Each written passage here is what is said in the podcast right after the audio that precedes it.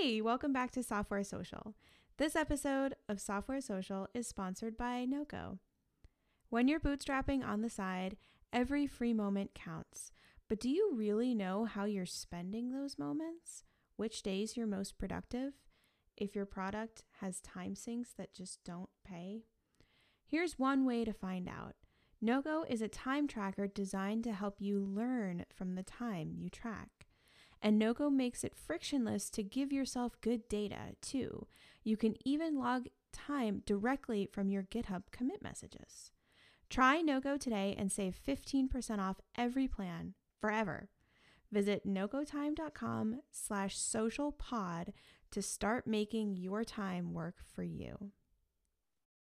So Michelle, I went to purchase your book yesterday on Amazon, and I saw that it is the #1 new release in business books, business research and development. But yes, so cool. And the crazy thing is you were the first person to notice. Like, I didn't know that until you tweeted it out. Yes. That makes me so happy. So I was going to text you, but like my #1 Google search is what time is it in Denmark? So it was like 4 a.m. or something. So I was like, okay, I'll just tweet about it and she'll see it when she wakes up. And I remember seeing that and I was like, oh my God. Yeah, that was like really, really unexpected. It's been such a week. Yeah. So how many copies have you sold? Okay. So on Amazon, including paperback and Kindle, 47. And then, I also closed the pre-sale on Monday. And so that was 127 copies there.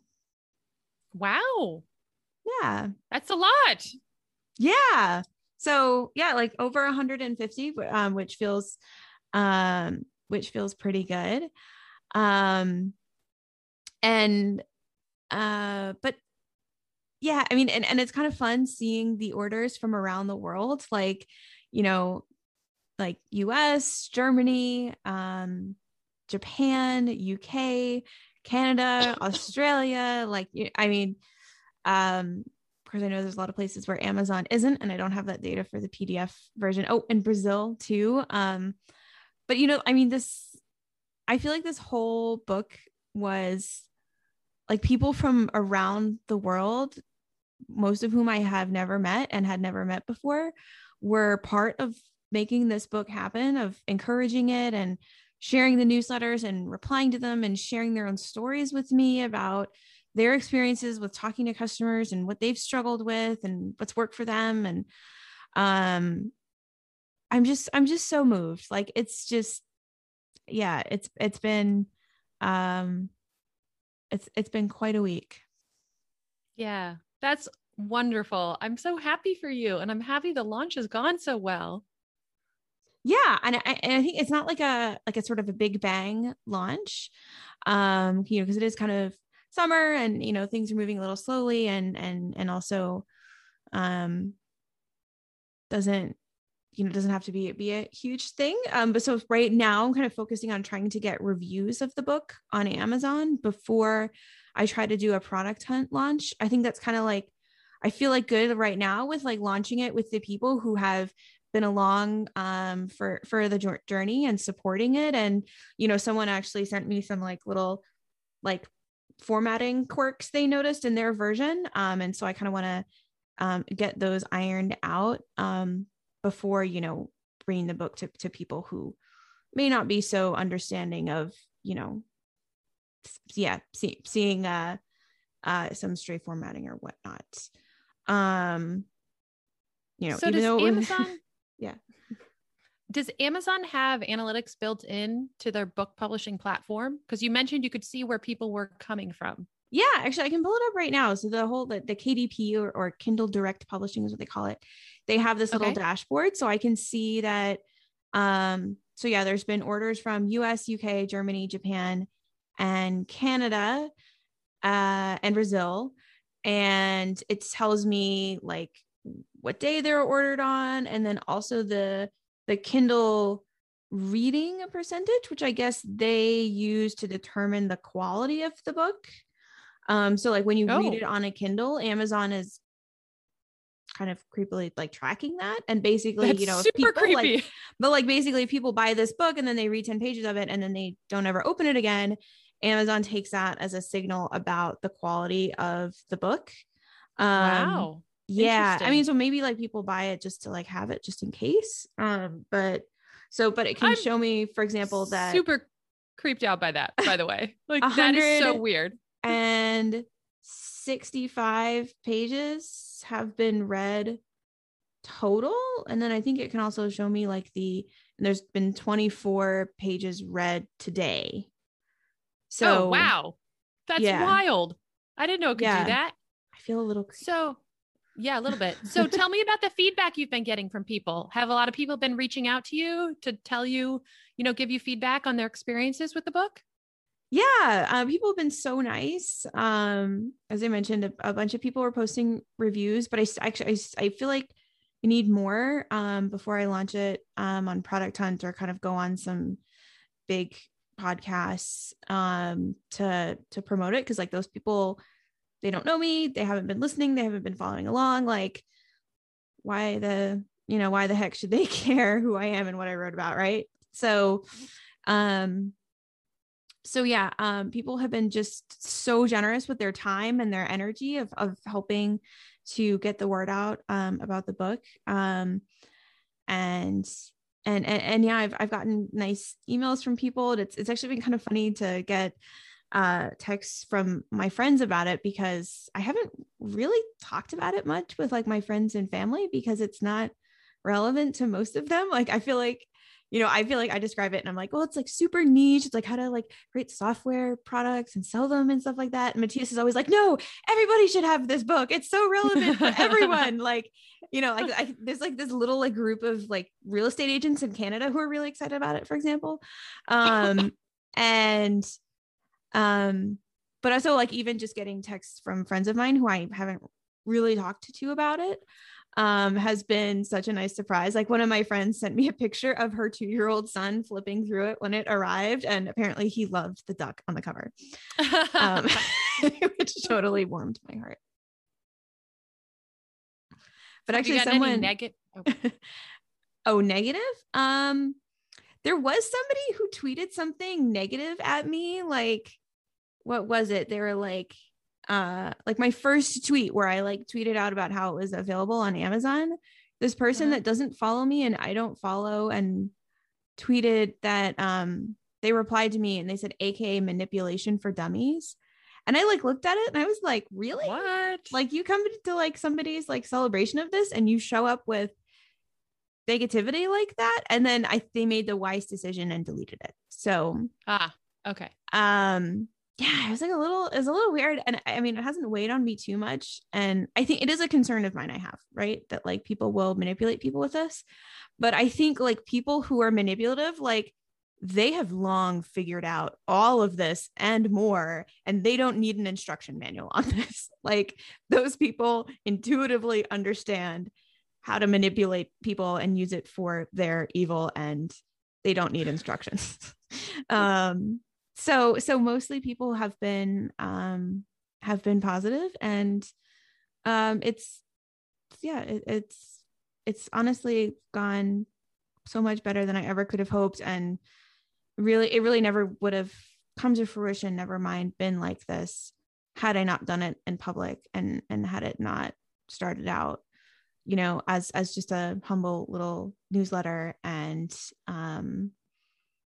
you know, I think if I had done the image I had in my head of what a writer does, which is sort of disappear into a cave for a year and not speak to anyone or, you know, like see sunlight for that period of time and then emerge with this, you know, glowing tablets of, you know, wisdom or whatever, like, I never would have published it. And I also don't think it would be getting received like this. And so I feel like I keep repeating myself, but I'm just so grateful for how supportive people have been and how so many people around the world have contributed to this, whether it was, you know, leaving anonymous comments on those early drafts on Help This Book, or, you know, tweeting support or reading rough drafts, like,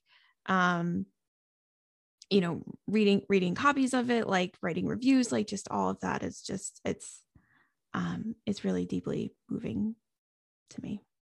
That's wonderful. And your support too, Colleen. I'm taking full credit. I'm taking full credit. I feel like this was my idea. I feel like when we started this podcast, I said, let me tell you how this is going to end. Michelle's going to write a book and I'm going to launch a product. And here we are. We win at podcasting. Okay, wait. So speaking of that, I have to mention that today is the 1 year anniversary of our first episode. Oh my goodness. Can you believe it's been a year? I can't. I cannot. Unrelated to this, where we like recap everything. Ah, oh, that is so cool. I just can't believe it.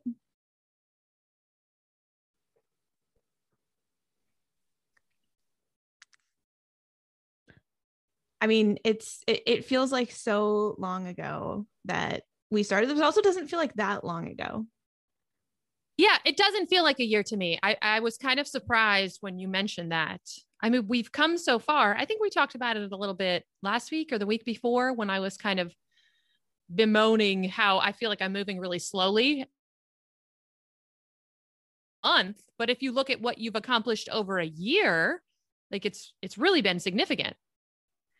Yeah. And I mean, you know, talking about the book too, like Patrick McKenzie has talked about friend catchers, of like things that you do that, you know, get you friends basically. And I feel like this podcast has been such an amazing friend catcher in a year that has otherwise been quite lonely and difficult with the pandemic, to have this going on to not only like, sort of force us to keep talking to each other, where like, just for like, we used to be basically neighbors and meet up at a local coffee shop. And then now we have a 9-hour time difference between us. Like we would not be talking this much, like, and actually talking and not just like texting, had like, if we didn't have this podcast. And I'm grateful for that. And I'm also so grateful for everyone who has kind of jumped onto this like weird little project of ours and want to be a part of it.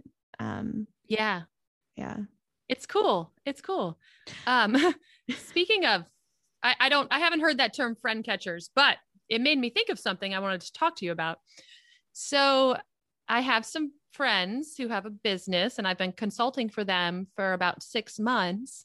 And yesterday they offered to bring me in as a full partner. Oh, and I don't know what to do. I mean, I do know what I want to do, but it's like a lot. And I think that these kinds of opportunities, I knew these guys be independent of the podcast, but I definitely think like expanding my reach has helped bring more of these kinds of opportunities to my doorstep, which is really cool. Yeah. Yeah. So I don't know. So that's something I'm considering. If I go in with them, there'd be 3 of us. It'd be a company of 3 founders.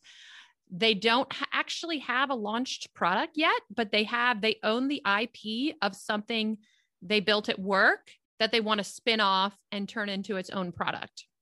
Is this like an open source? Like, I know you're involved with a couple of things, and I think I might know which one this is. But they have some like open source stuff going on. Is it that one? Yeah, it's that one. Oh, sorry for being a little bit cryptic here. I don't know if I'm going to say yes. So I don't want to like name them yet, but, it's a really cool opportunity. I think their product is it's not a product yet, but I think their IP is spectacular. And it's making waves too. Like, yeah. Like, I mean, people are excited about it. What they're doing is really cool. And I love the idea of, as we've talked about, like going in with people. And I know these guys really well, so it's not like random people that I'd be starting a company with. Yeah. I love going in with people that are a known quantity. Mm-hmm. So that's exciting. So I might do that. Recap. So I mean, so when we started this podcast, right, like you were working full time as a you know, software consultant and had clients and you wanted to start a SaaS, and then you sort of finally picked something and started launching that in September of last year. And then by, which is Simple File Upload. And then by December, you had something that was launchable. You got it into the Heroku marketplace. It went public and you're allowed to start charging for it in February. You've gotten to this about 1,000 MRR mark at this point. Now you've kind of switched gears a little bit. You're still doing that. You recently took a full-time job that you're working Monday through Thursday. To lower some of that stress of having clients and have work be a little more predictable and give you that space also to still work on your SaaS, but not have it have that pressure of bringing in your full-time income. And so if we can kind of just it's like a little recap here. Lot. So how would being a partner in this project change that? Like, what would things look like on a practical level? I think practically, I don't know. So those are the details I'm trying to work out right now. Like, what would that look like? What would my involvement be with them and selling their product? I think part of the reason is so I built as a consultant for them, I built out a Ruby on Rails version of this product. Mm-hmm. So they kind of, the reason they're asking me is because they evangelist or the person who sells it to the Rails community, essentially, because they cover a different backend community with their expertise. So I think that is a big concern is, can I do all the things? I mean, that's what I have to figure out. And I know we talk a lot on this podcast about trying to balance all the things. I want to do all the things. So I need to figure out if I can do all the things and I can take advantage of this opportunity. Yeah. So it's interesting because when we try to grow like this, we always say, oh, I'll just hire someone. It is really hard to just hire someone. I think to find good developers, when I can think of the contract developers I know that I would hire to work on Simple File Upload, I think of two people that I have worked with before, and both of those people are incredibly busy. You know, like I think when it's your product, because theoretically I could hire more help on Simple File Upload, and then I could try this other role with these guys on their product. But hiring someone, it's not easy. Like it's not, you know. I think everyone who's tried to do this can attest to that, especially good contract developers. So I want to run through some hypotheticals with you and you tell me how you're feeling about them. Okay. So hypothetical number one is you have this job you're working on Monday through Friday. And then at night you work on Simple File Upload. And then on Fridays, you work on this other thing. Let's just picture that in our heads for a moment. How do you feel about that? I don't feel good about that. Okay. And I think part of the background for folks that, you know, I don't know why you would know my life story. So I taught myself to code while I was working full time and had kids. And that was freaking exhausting. Like for, I don't know, 2 years, if you go back in my Twitter history, like I used to do that 100 days of code thing, like maybe not 2 years, but like at least a year. I mean, every single night I would listen to the Code Newbies podcast while I did the dishes. So I'd get pumped up about learning to code. And then I'd go every night and I was exhausted and it worked out great for me. Like, you know, I am exactly where I wanted to be when I did that, but that was really exhausting. And I'm in this really comfortable place now. And I want to be successful in my SaaS. That's important to me, but I don't want to do that again. Mm-hmm. Yeah. I mean, it's just not where I am right now in my life. Like I don't want to be a slacker, but I also don't want to work 12 hours a day. Yeah. Understandably. I mean, you did that, like, and you know how hard it is. And it makes sense that you would not want to go back to that. Yeah. Okay. Here's another hypothetical. You keep the 9 to 5 Monday to Thursday job. You list Simple File Upload on Micro Acquire, and it fetches one of those insane multiples that people are getting for stuff making $1,000 a month on Micro Acquire right now. And then you work on this other thing on Fridays. Yeah. So I thought about that. I feel like Simple File Upload though is going to be so successful because I feel like, I don't know. So I don't want to do the thing is I don't want to do anything. I don't want to take on too many things that I do them all poorly. Right. That's important. And I keep thinking like the people who get what they want are really good at focusing and not getting distracted. The people who spread themselves too thin, no one wins. I mean, as someone who runs a company, has a podcast, and just wrote a book, I beg to disagree. You did them all spectacularly, Michelle. I don't know about that, but you know. So I think that I thought about selling Simple File Upload, but it's almost feature complete. It's pretty much feature complete, and it just makes me money. If I don't touch it, it's just growing. Like it's like magic unicorn over there. I mean, it's you just described a like cash throwing asset that doesn't need a ton of work on it that people would want to buy. Well, that's true. I mean, you could say that's why someone would buy it because it literally, but I could also, I mean, I could just leave it. My thought is, what if I just leave it? Like it doesn't need, we've talked about a lot of things. Like my sister is working on some marketing plans for it. Get it feature complete. There's like one or two things I need to add. I could just let it make me money. Right. I mean,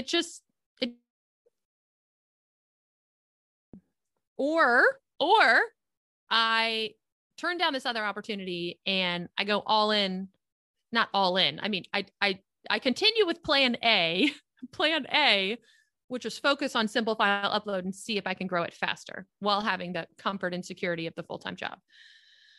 I don't know. Okay. Before we sort of move into that, let's just run through the last hypothetical that I thought of. And there's probably more, but we'll just stick it with this one. You keep going with the 9 to 5 Monday through Thursday job. You work on Simple File Upload on Fridays and you turn down this offer to work with these people who you think are working on. Okay. I'm not going to bias your. So that's a good option too. I feel like, okay, so let me take a step back and acknowledge the incredible, amazing position I'm in where I'm like, oh, I have all these amazing opportunities. I don't know which one to take. So that's pretty spectacular. So I'm pretty happy about all of my choices. I don't think I can make a wrong choice here.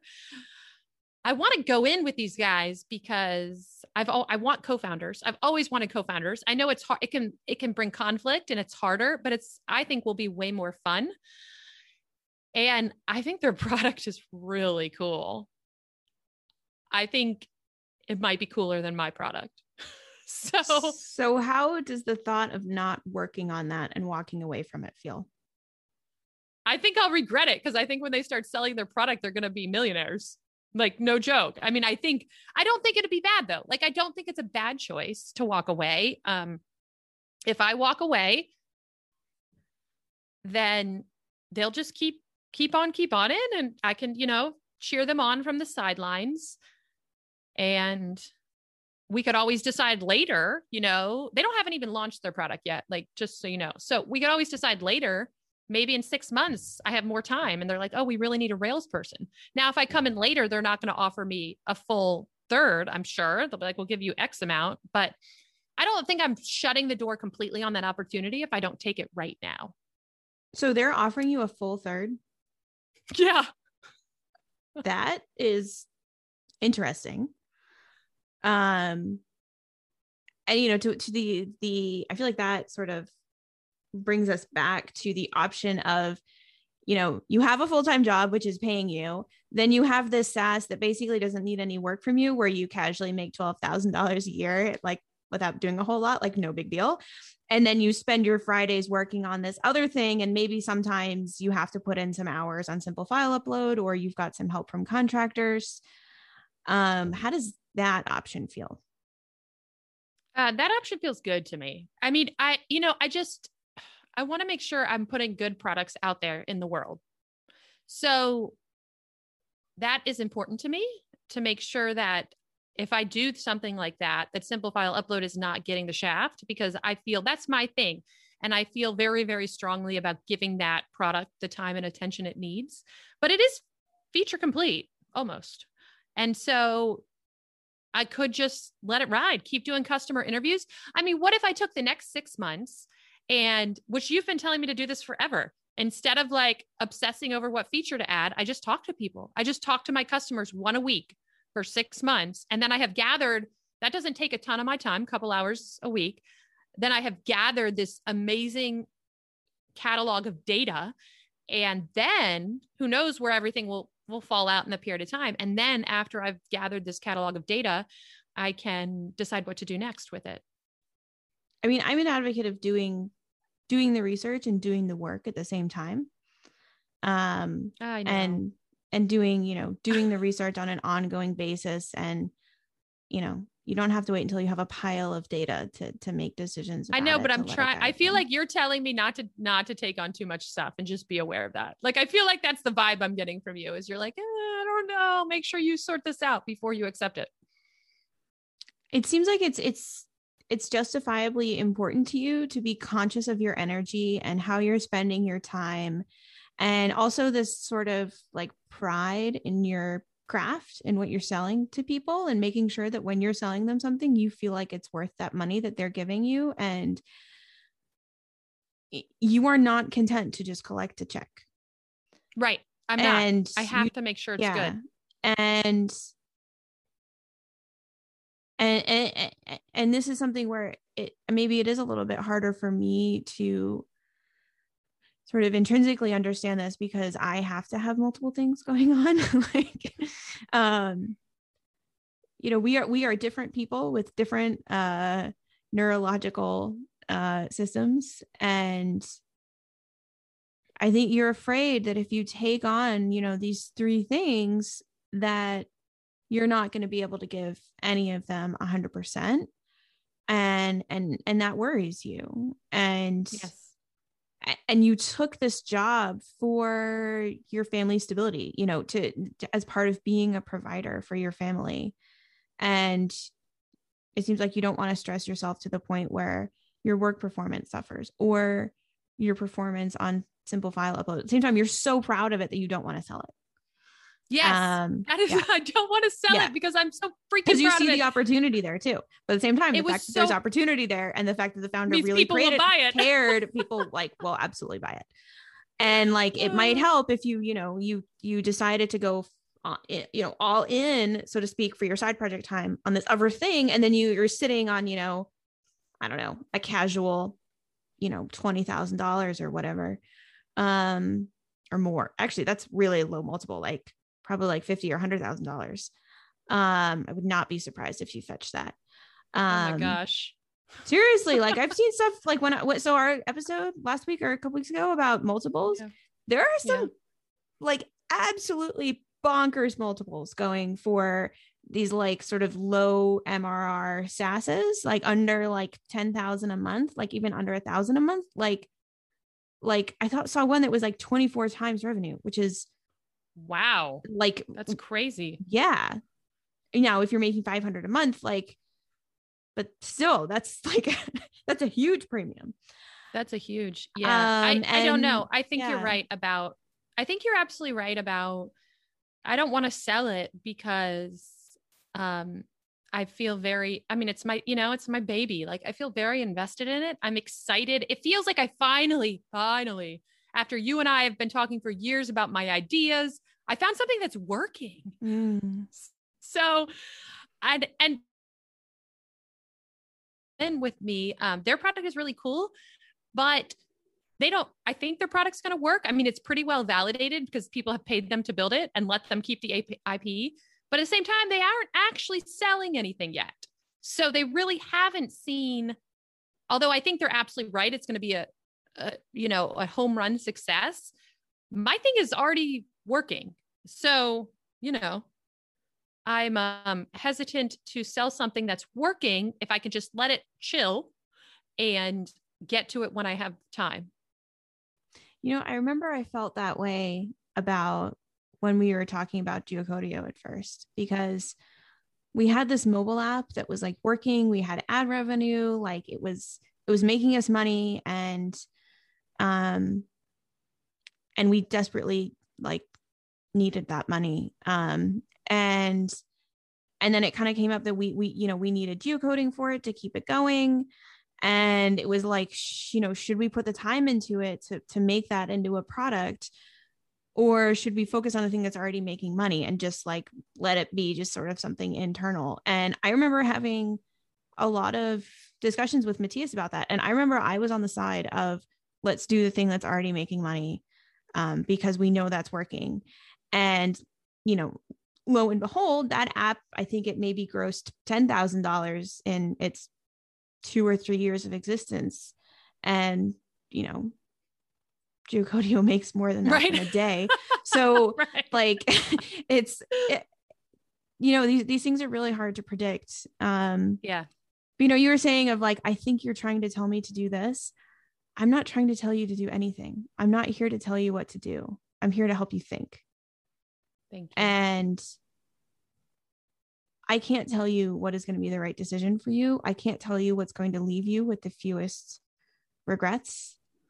There's this other option where these guys, maybe it's worth saying to them, like, hey, like I love to come on as a full partner. Like, if you're okay with me, splitting my time between this and Simple File Upload for a while, like I'm not ready to decide on what I want to do with Simple File Upload.